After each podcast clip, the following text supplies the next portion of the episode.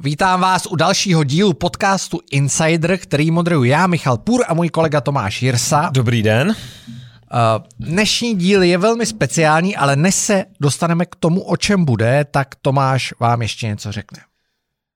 Já chci říct, že partnerem páté sezóny podcastu Insider je advokátní kancelář Rowan Legal. Partnerem tohoto dílu je i American Academy, což je mezinárodní zá, síť základních a středních škol v Praze a Brně, projektová výuka zahraniční učitela, studium pouze v angličtině, více na americanacademy.com. Celý díl opět a pouze a jedině na Patreonu a Gazetistu a rádi budeme číst váš feedback na všech možných sociálních sítích, kde jsme, ať už je to Twitter, Instagram nebo i TikTok a samozřejmě i na Patreonu a Gazetistu a klidně i na e-mail. Uh, tak. Dnešní díl Tím uh, pokračujeme v našem uh, našem pohledu do politi- za opony české politiky. Já jsem, si to, já jsem si to nazval uh, trilogie politického marketingu a teď je druhý díl.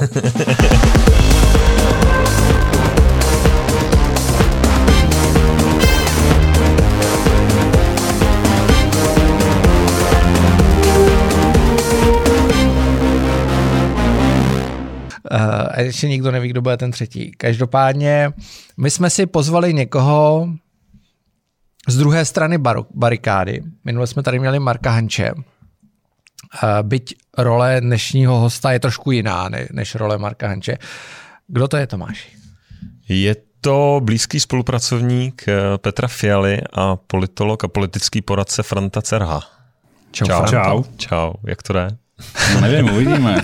Natočíme nejnudnější podcast v historii, tak jedem. A to si nemyslím. Hele, čili je to tvůj vlastně první eh, rozhovor a lomeno první podcast. Nikdy jsi, Jo, ža- no, nikdy ne, jsi ne, jako ne. nemluvil. Mm-mm, nemluvil. A myslíš si, nebo ctíš takovou jako tradici trochu toho oboru vlastně, že ten člověk po boku toho politika, ten poradce, ať už jakýhokoliv charakteru, vlastně nemá ho zastěňovat, nemá mluvit, nemá být moc vidět? No, určitě. Myslím si, že mluvit mají politici, jo. My nemáme být vidět. Si fakt myslím, jako samozřejmě popírám tím, že jsem dneska tady, ale je to výjimka potvrzující pravidlo a myslím si, že mají být vidět politici a ne nějakou, nějaký jejich podržtašky. To myslím, že není jejich úkol.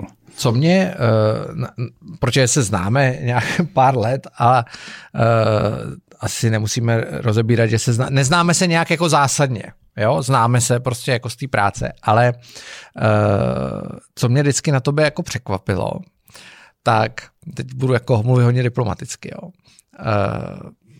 že pro mě seš, a teď jako v dobrým, šílený srdcař, kdy jsem si jako mnohokrát říkal, že jsi trochu blázen. Jo?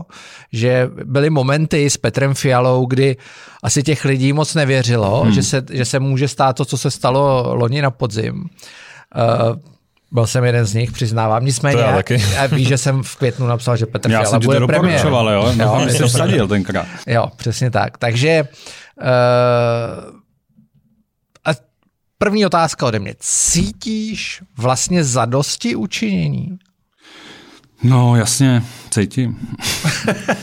cítím za dosti učení za 8 let jako pekelný dřiny a myslím si, že i to za dosti učinění musí cítit i Petr Fiala, protože já myslím, že si to zaslouží, ale on to nedává tak jako najevo, není takový ten, co by oslavoval a vyřizoval si účty s lidma. Ale určitě jsme to cítili, protože jsme přišli do situace, která byla složitá, strana bez peněz, nikdo ji nevěřil, pátý nebo šestý ve volbách a Petr Fiala nebyl politik, do té doby pořádně prostě byl rok minister školství a Uh, za těch, Nebyl vlastně ani členem té nebyl, strany no tak v nějakém on, on horizontu vstoupil, předtím. vstoupil vlastně krátce předtím, než se stal předsedou ODS. Ale jako byly to složitý roky a já osobně samozřejmě cítím za dosti učinění, lhal, lhal bych, kdybych říkal, že ne. Ale já prostě beru politiku trochu jako fotbal a já od mládí fandím Slávy, volím ODS. Pořád. A mm, takže mně přišlo prostě dobrý v těch letech, kdy jsme začínali s panem předsedou do toho jít a, a pokusit se to dát jako zpátky tam, kde to podle nás mělo být a teď to tam je. Prostě vyhráli jsme volby v koalici s KDU a Stop 09, což jako je samozřejmě i velký jejich jako podíl na tom. A tak to já za dosti učiním cítím, ale snažím se to nedávat moc najevo, ale někdy je to těžké. Mně se, se vybavila scénka, kdy byla, nechci tady, teď, teď to bude vypadat, že chci rozebírat dopis, který jsme tady probírali no, o, o mém bratrovi, to, to nechci, ale ono se to vztahuje do stejného roku, je rok 2015, to bylo, myslím, 2015, no, 2016. No, byla krize. 2016, já jsem byl v Truhlářský, kde, kde jsi byl ty, tu si možná i nepamatuješ, eh, byl tam profesor, nyní premiér Petr Fiala. A uh, myslím, že jsem s ním dělal rozhovor, nebo jsem se s ním nějak jako bavil, no jsme se tam nějak potkali. A probírali jsme tu uprchlickou krizi. A byla tam ještě Jana Havelková, současná, současná šéfka úřadu vlády. A já jsem jí tehdy říkal, eh, ODS z začátku byla protiuprchlická, ale poměrně rychle se to eh, jakoby zlomilo, obrousilo a já jsem tehdy jí a asi i tobě, to si nepamatuju přesně, říkal, hele, jako za mě prostě by ty lidi jako budou od vás čekat, že budete jako tvrdý. Hmm. Jo. A tehdy tam byl ještě pan profesor a říkal, uh, říkal, no to já si jako nemyslím a byl takový velmi jako umírněný, jo. A já jsem si tehdy říkal, jakože je nepou, ne nepoužitelný, ale že, že pro tu politiku je to zvláštní vlastnost. Ale od té doby mi vlastně, vr, vr, já ho mám rád, jako, to je, no, to je kompliment, jo. ale od té doby mi vrtá hlavou, jestli ten image jako je budovaný a jestli si tomu image toho profesora akademika teďka trošku nadstranického, na stranický figury na mě tak působí. Hmm. Jako byl takhle budovaný, jestli to je ten marketing a jestli si jako věřil tomu v každou chvíli.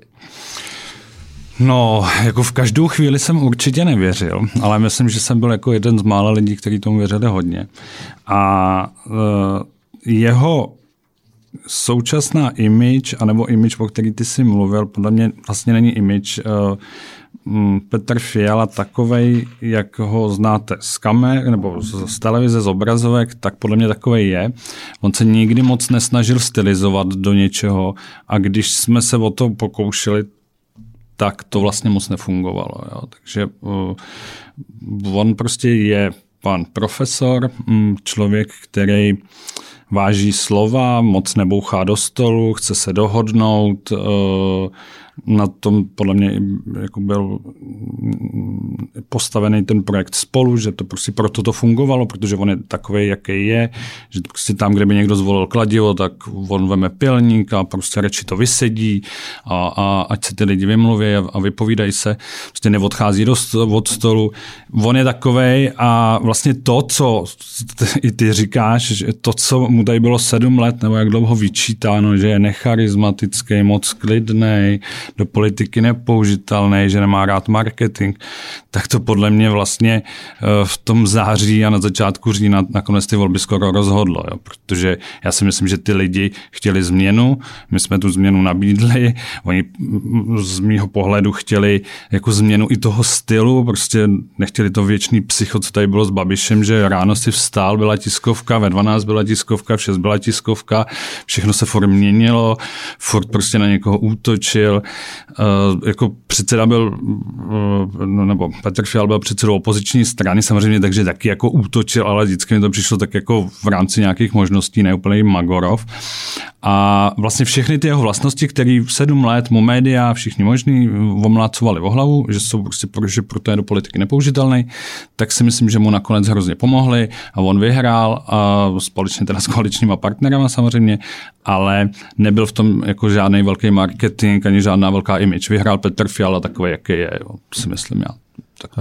um, Hele, já bych se ještě vlastně vrátil k popisu té tvojí pozice, protože i po tom dílu s, s Markem a obecně jako v řadě diskuzí uh, ten ohlas byl takový jako všichni byli strašně překvapení, jak to jako funguje v tom zákulisí a co dělají ty marketingové týmy a teď se spekulovalo jako o tom, uh, jak mocnej vlastně, jak, jak rozhoduje všechno Babišův marketingový tým, teď je Fialův marketingový tým a každý má marketingový tým. A myslím, že my naopak se, se jako známe eh, hodně dlouho od eh, doby mladých konzervativců a tu politiku jsme si jako vlastně prošlapali od těch nejméně hezkých eh, a nudných jako schůzí. A tak, tak jako jak ty bys vlastně pro lidi, kteří na tenhle insight budou koukat, jak ty bys popsal to, tu svoji definici, ten job description a jak se vlastně postupně během toho času v té straně jako vyvíjel?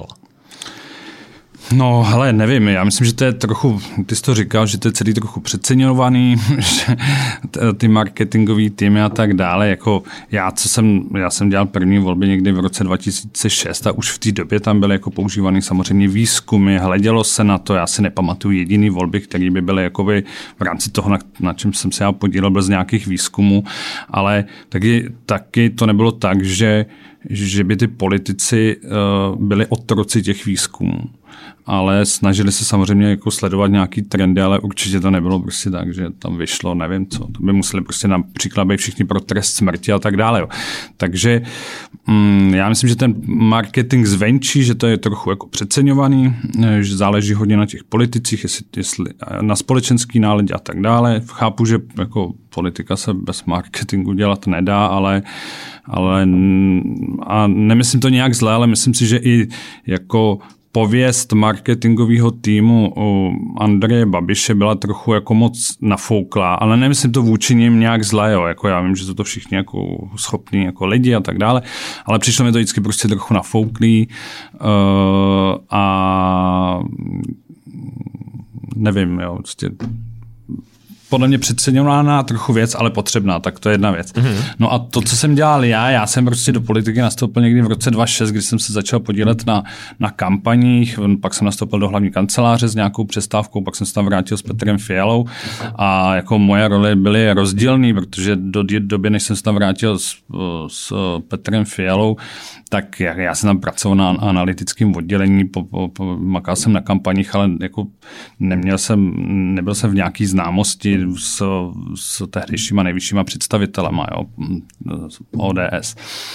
Eh, vlastně i s Petrem Fialou jsem se tam vrátil nejdřív jako šéf mediálně analytického oddělení, kdy kdy jsme tam prostě přišli a hm, jako barák byl skoro zbouraný, prostě prohraný volby, nebyly žádný prachy, demotivovaní lidi, uh, média prostě a společenská nálada jako tak ODS jde do rakvet, eh, končí, že jsme tam přišli s, jako s pár lidma, některý lidi jsme tam našli a, a vlastně s nima jsme se to pokusili nějak dát dohromady, ale a moje role, moje role byla jako nejdřív holčička pro všechno, protože prostě tam nebylo moc prachu, nebylo tam moc lidí, takže děláš podklady, jako zařizuješ rozhovory, byla tam tisková mluvčí Jana, Jana Kotalíková, která prostě byla jako fakt jako skvělá a na, na tom, na tom, kam ta strana teď došla, má prostě podle mě jako fakt velký podíl. Uh, takže jako ze začátku holka pro všechno, prostě děláš jako co, co potřebuješ, nebyly tam ty role úplně definované, protože protože prostě nebyly prachy, nebyly lidi a mm, tak, tak to bylo. Změnilo se to trochu po roce 2017, kdy jsme jako skončili pátý, teda pátý druhý, že jo, tak přece jenom už jako bylo trochu víc peněz, tak se to trochu jako znovu víc profesionalizovalo, ale nechtěl bych říct, že v letech jako 2014 až 2017, jak to bylo, eh, to nebylo profesionální, jo, ale bylo to spíš tažený hodně jako srdcem a, a tím klubismem, o čem jsme tady mluvili, že jsme se tam trávili, já nevím, 16 hodin denně, jako do noci jsme si furt psali a sledovali jsme, žili jsme tím. Potom samozřejmě taky, ale potom se ten tým už rozšířil. Uh, no a když jsme byli, jako, když jsme dělali kampaň koalice spolu, tak, tak to už jako, to myslím, že bylo fakt uh, že měl Babiš jako poprvý soupeře, protože na kampaň byly peníze, bylo víc lidí, samozřejmě víc názorů, protože byly tři strany, ale, ale myslím, že to fungovalo skvěle a my jsme měli štáb, který vedl Zbigněk Staňura, což jako někdo by řekl, že politici nemají víc ty, ty volební štáby, ale jako u nás se to podle mě hrozně dobře osvědčilo, protože protože on prostě v té straně, jak naší, tak u lidovců nebo u topky měl prostě autoritu a co se dohodlo, to platilo. A to je podle mě důležitý, protože někdy v těch volebních štábech to tak je, že to vede nějaký jako profesionál v úvozovkách, nemyslím zlé, ale tak, který jako oni tam vymýšlejí furt ty nápady a pak jdou za těma politikama a ty to prostě nechtějí dělat. Jo. Ty myslím, že to znáš, jak to chodí. Jasně, no. no. a to já vždycky považoval za velký problém, takže jsem si vždycky říkal, že je lepší, ať tam jako ten politik je, prostě jako čím víš, tím líp. Uh, samozřejmě někdy je to problém s tím, že když kandiduje a tak dále, tak jako on, on s tím má hodně práce, ale nám se to podle mě hrozně osvědčilo teď, no. že, že tam byl člověk, který byl politik, aktivní, s autoritou, s kontaktama a to, co se dohodlo, tak to se jelo a, a fungovalo to. Moje zkušenost je, že jako vlastně funguje to ve chvíli, kdy je nějaký balans mezi tou politickou složkou a tou profesionální, že to jsou jako buď třeba dvě osobnosti, které vedou nějakou diskuzi a někam to směřují. Jakmile ta jedna e, složka, ta profesionální složka převáží tu politickou, tak je z toho e, takový jako hodně kreativní, ale dost málo efektivní mechanismus a ve chvíli, kdy ten politik začne tu komunikaci jako řídit, e, tak to taky většinou není jako dobrý řešení. Jo. Ale e, mě by ještě zajímalo, protože je, je úplně evidentní rozdíl mezi uh, hnutím ANO a ODS. -kou. ODS jako tradiční strana se svýma vzestupama, pádama a opětovnýma zastupama. Hnutí ANO jako něco, co bylo vlastně protisystémový. Je to strana jednoho muže. Ten muž rozhoduje o tom, kdo bude na kandidátkách, nechává tam nějaký prostor, ale jako on má finální slovo. Uh, a to, co já jsem vždycky vnímal jako tvojí vlastně Eh, jednu z klíčových vlastností, která tě asi přeturčila pro tu roli, je jako znalost toho politického prostředí, který ty lidi zvenku jako moc nevidí. Protože to je nějaká strana, ta si dohodne nějakou kandidátku, ale ta alchymie, která se většinou děje před všema těma sjezdama, ty propletence vztahů, který jdou minus 5, 10, 15, 20 let a někdo tu stranu zakládal, někdo tam je rok a jo, tak je to vlastně něco, co pro toho politika, který je ve standardní straně, je vlastně neocenitelná zkušenost někoho, koho má jako vedle sebe. Vnímáš to taky tak? Ale asi jo, ale jako tam je potřeba říct jednu věc, že když se Petr Fiala stal předsedou ODS, tak ta strana vlastně neměla moc na výběr. Jo. Prostě to tak bylo a bylo jasný, že pokud to nezvládne Petr Fiala, tak už to ta strana nezvládne nikdy. Jo. To si myslím, že teď bude případ jako ČSSD, že, že to už to prostě nezvládnou.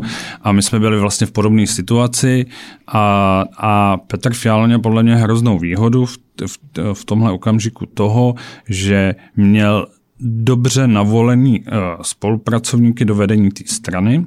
Jako řada z nich je teď, je teď ministrama, předsedou Senátu. Zbigněk Staňura sice nebyl místo předseda, ale byl, byl uh, předseda poslaneckého klubu. A tam vlastně, ono to bude vyprávět jako procházka růžovým sadem, ale tam nebyla taková ta rivalita v té straně ve stylu, jako že by se ráno zbudil a furt přemýšlel, co někdo dělá jakoby z ODS, aby tě sejmul. Do jisté doby, jo, to můžeme se o tom popovídat. Ale prostě ze začátku to fakt bylo první dva, tři roky jako buď a nebo a ty lidi z toho vedení jako táhli za sebe, takže tam nemusel furt někoho obíhat a přemlouvat ho, ať se tady nesvolává jako předčasný kongres a, a, a ať se nevyslovuje nedůvěra přece, nebo tak se to nedělá, ale prostě nebyly tam nějaký velký tence. Prostě ta strana, ty lidi, co tam zůstali, tak jim na tom podle mě záleželo, aby ta strana jako to jako mm, dala. Takže táhli mě za jeden pro vás, přestože prostě jasně byly tam různé jako názory na různé věci. To předsednictvo bylo sjednocený, Uh, a nebyly tam nějaký velký vnitřní problémy. Jo? To je to, o čem ty mluvíš, že prostě jasně já jsem měl nějakou znalost toho prostředí, kterou třeba pan předseda neměl, ale současně to nebylo zase jako moc potřeba, protože to vedení fakt jako bylo kompaktní.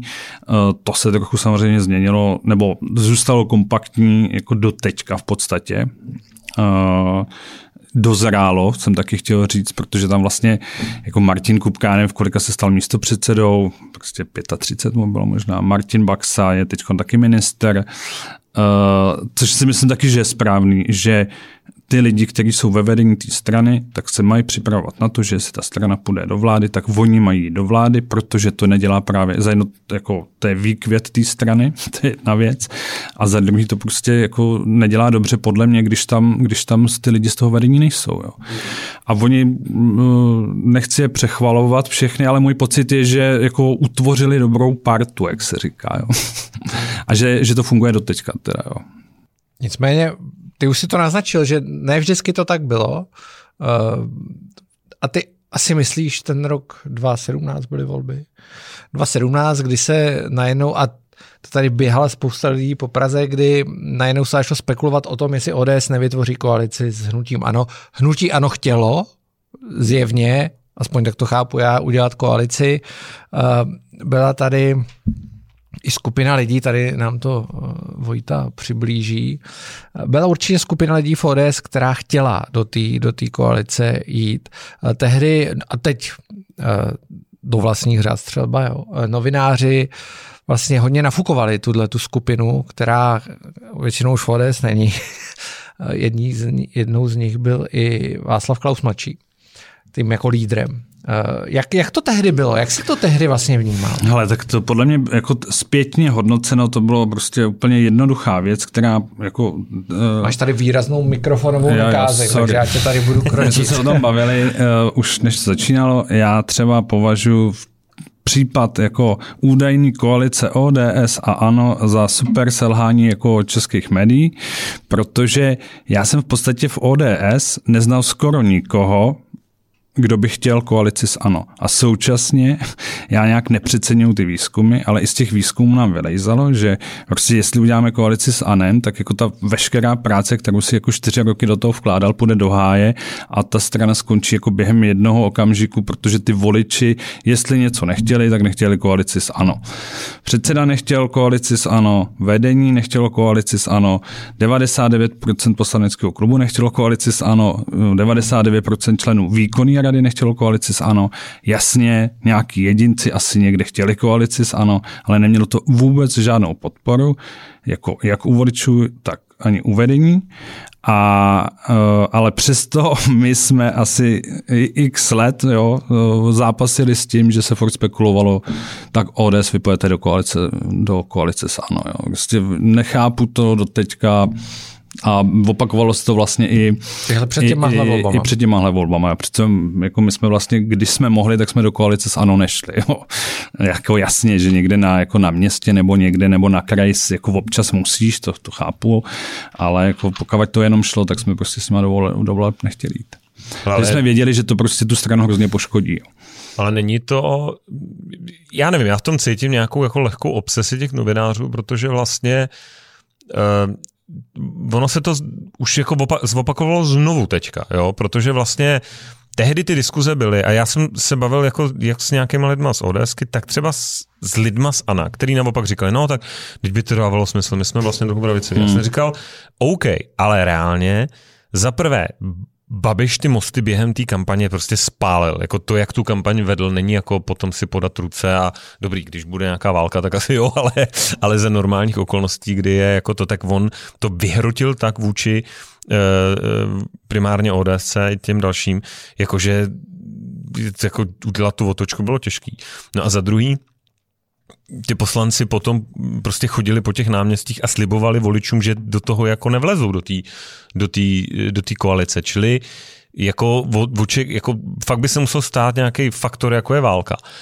A, a, ale přesto to byla jako dominantní teze v, těch, v tom, jak v těch mediálních kruzích. A to samé vlastně se teďka opakovalo půl roku do těch voleb.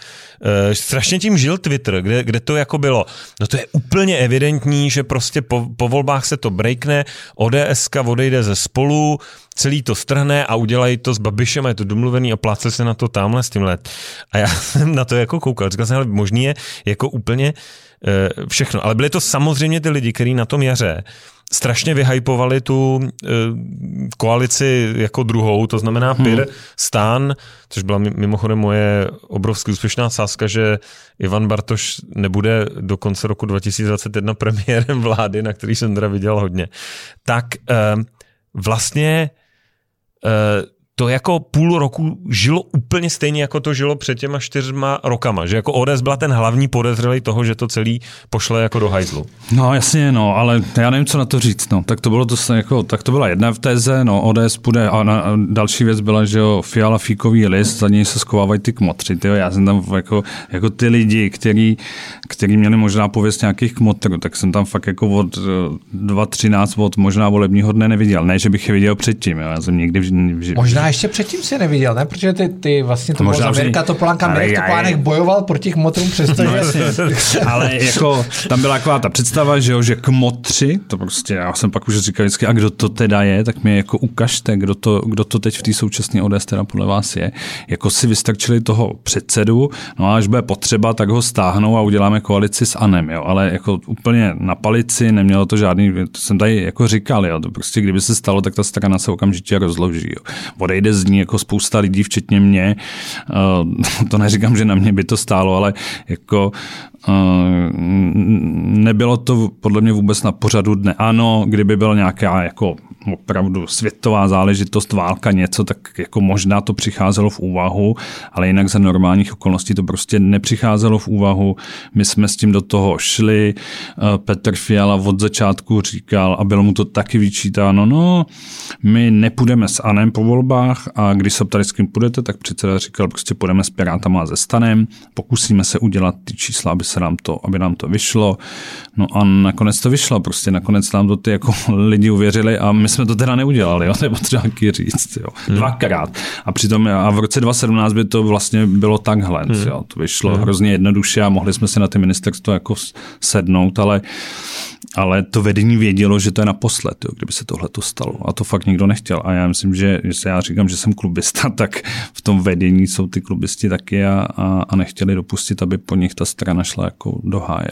Takže to byla podle mě důležitá jako vysvětluješ ten rozpor mezi touhletou, já bych řekl jako novinářskou obsesí a tou jako vnitro politickou, respektive vnitrostranickou realitou. Protože Hele, když se no- bavíš s těma lidma, tak je to jako, tak si to nemůžeš myslet. No to je jednoduchý, já si to vysvětluji tím, že uh, část médií uh, není vůbec informovaná a píše neinformované věci a druhá část uh, to od nich opisuje. Jo? Neříkám, že nejsou novináři, prostě, který do toho, jako, který nevolají občas těm politikům a tak. Ale já jsem se několikrát ptal třeba jako našich poslanců, kdy naposledy mluvili s nějakým komentátorem, který potom píše ty slavné jako články. Jako, já si vlastně nepamatuju, že by mi jediný z nich uh, řekl, jo, my jsme mluvili tady s tím a tady s tím. Jo. Počkej, já s ním jako mluvím občas. No, ty možná, ale zeptám se teda, jo. Já se teda zeptám, jestli tě znají, co jsem zvědavý. to, to uvidíme. Ale do ti řeknu, kterých se mají do zeptat, v kterých jo. věcech z nich s nima On má selektivní zdroje, myslím. Já, já některý, některý Takže nebavím, některý já si mám. myslím, že to prostě bylo trochu tím. Uh, taky se nevím nalhávat, ODS nebyla zrovna v těch novinářských kru- kruzích jako populární a mně připadlo, že my jsme ještě po 20 letech žili jako dědictvím opoziční smlouvy, ze kterou jako ze současný ODS neměl společného nikdo nic. Ne, ale... ne, ne, nemáš pocit, že tohle to je jako, jako nějaký jeden, jak říká Daniel Prokop, ze slepý skvrn české jako žurnalistiky, že tam je nějaká, jakože ty lidi, kteří dneska rozhodují o tom, jak fungují český média, teď nemluvím jako o tobě, ale, ale, Jo, ale mimo kategorie. ale jde mimo kategorie, je brdní, ale eh, tak pro ně to formativní období toho, kdy jako dospívali v té novinařině, tak jako byl ten boj proti opoziční smlouvě, nebo to byl ten jejich asi jo, to já nevím, já jim nechci dělat jako psychologický jako profily, nevím. Já mám pocit, že tyhle volby možná trochu napomohly tomu, že část těch novinářů a médií jako se trochu chytla za nos. Jo. Na mě to teda tak trochu působí, možná s, jako si moc fandím. Z toho důvodu, z toho důvodu, nebo klidně si to... Jo, to mluv, mluv, mluv. Ale můj dojem je ten, že uh, část novinářů uh, jako trochu spitovala svědomí uh, z toho, co tady uplynulý roky jako psala a jako jejich texty, jejich analýzy, jejich odhady se ukázaly v těch volbách úplně nerealistický, vlastně úplně mimo. A já si myslím, že jestli ty politici jdou jako z kůží na trh a jsou konfrontovaní prostě s těma věcma, co kdy řekli, co kdy udělali, tak ty novináři musí umět přijmout tohle taky, jo? takže potom nechápu takový ty jako ubrečený úprky z českého Twitteru, když ti tam No ne, tak někdo to- tak to dá můžem- ten článek, jo. který jsi jako napsal, uh, ale mm, prostě mám pocit, že od té doby, že tyhle ty volby tomu trochu pomohly, že ty novináři jsou trochu opatrnější a s těma, s těma závěrama jsou jako trochu jako, jako, jako klidnější. Mně to tak připadne, ale jako přiznám se, že já od voleb na český Twitter skoro nechodím, Děkujeme, že jste doposlouchali až sem. Pokud si chcete pustit i zbytek Insideru podcast, tak musíte jít na platformu Patreon nebo na platformu Gazetisto, tam si zaplatit za mírný poplatek předplatné a můžete poslouchat dál. A co vás jistě čeká, vám teď řekne Tomáš. Uh, probrali jsme s Františkem uh, prezidentskou volbu dokonce, uh, jaké kandidáty by mohla postavit uh, koalice spolu. Výzkumy a jejich role ve volební kampani a ty excesy, které se staly a dějí se celkem pravidelně. Hodně jsme se zabývali rozdílem mezi hodnotovou politikou, kterou eh, tlačí eh, ODS, Petr Fiala, stávající koalice a takovou tou hodně emoční průzkumovou politikou, kterou reprezentoval Andrej Babiš a, a vlastně dualem těchto těch dvou politických uh, stylů. Dostali jsme se i k otázce, jestli si za něco váží Andreje Babiše a dokáže ho za něco ocenit. Odpověď zajímavá. Odpověď zajímavá uh, a řada dalších věcí, takže uh, určitě si nás předplaťte. A děkujeme za podporu. Díky.